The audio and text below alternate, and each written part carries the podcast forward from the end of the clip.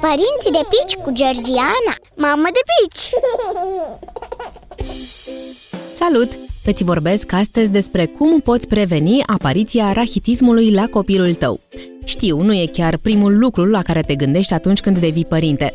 De aceea îți recomandă medicul, la plecarea din maternitate, să începi să-i dai bebelușului supliment de vitamina D, tocmai pentru prevenirea rachitismului.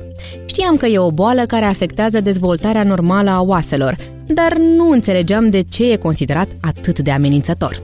Așa am aflat că motivul pentru care apare rachitismul la copii este deficitul de vitamina D. Ai auzit cu siguranță de ea, pentru că e o vitamină cu un rol foarte important în dezvoltarea oaselor.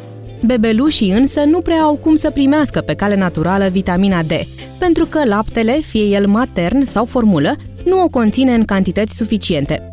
În plus, o parte din vitamina D se sintetizează numai prin expunerea directă la soare, ceea ce oricum copiii nu au voie în primul an. Așa ajungem la suplimentele cu vitamina D, care se administrează copiilor încă din primele zile, una sau două picături, în funcție de recomandarea medicului.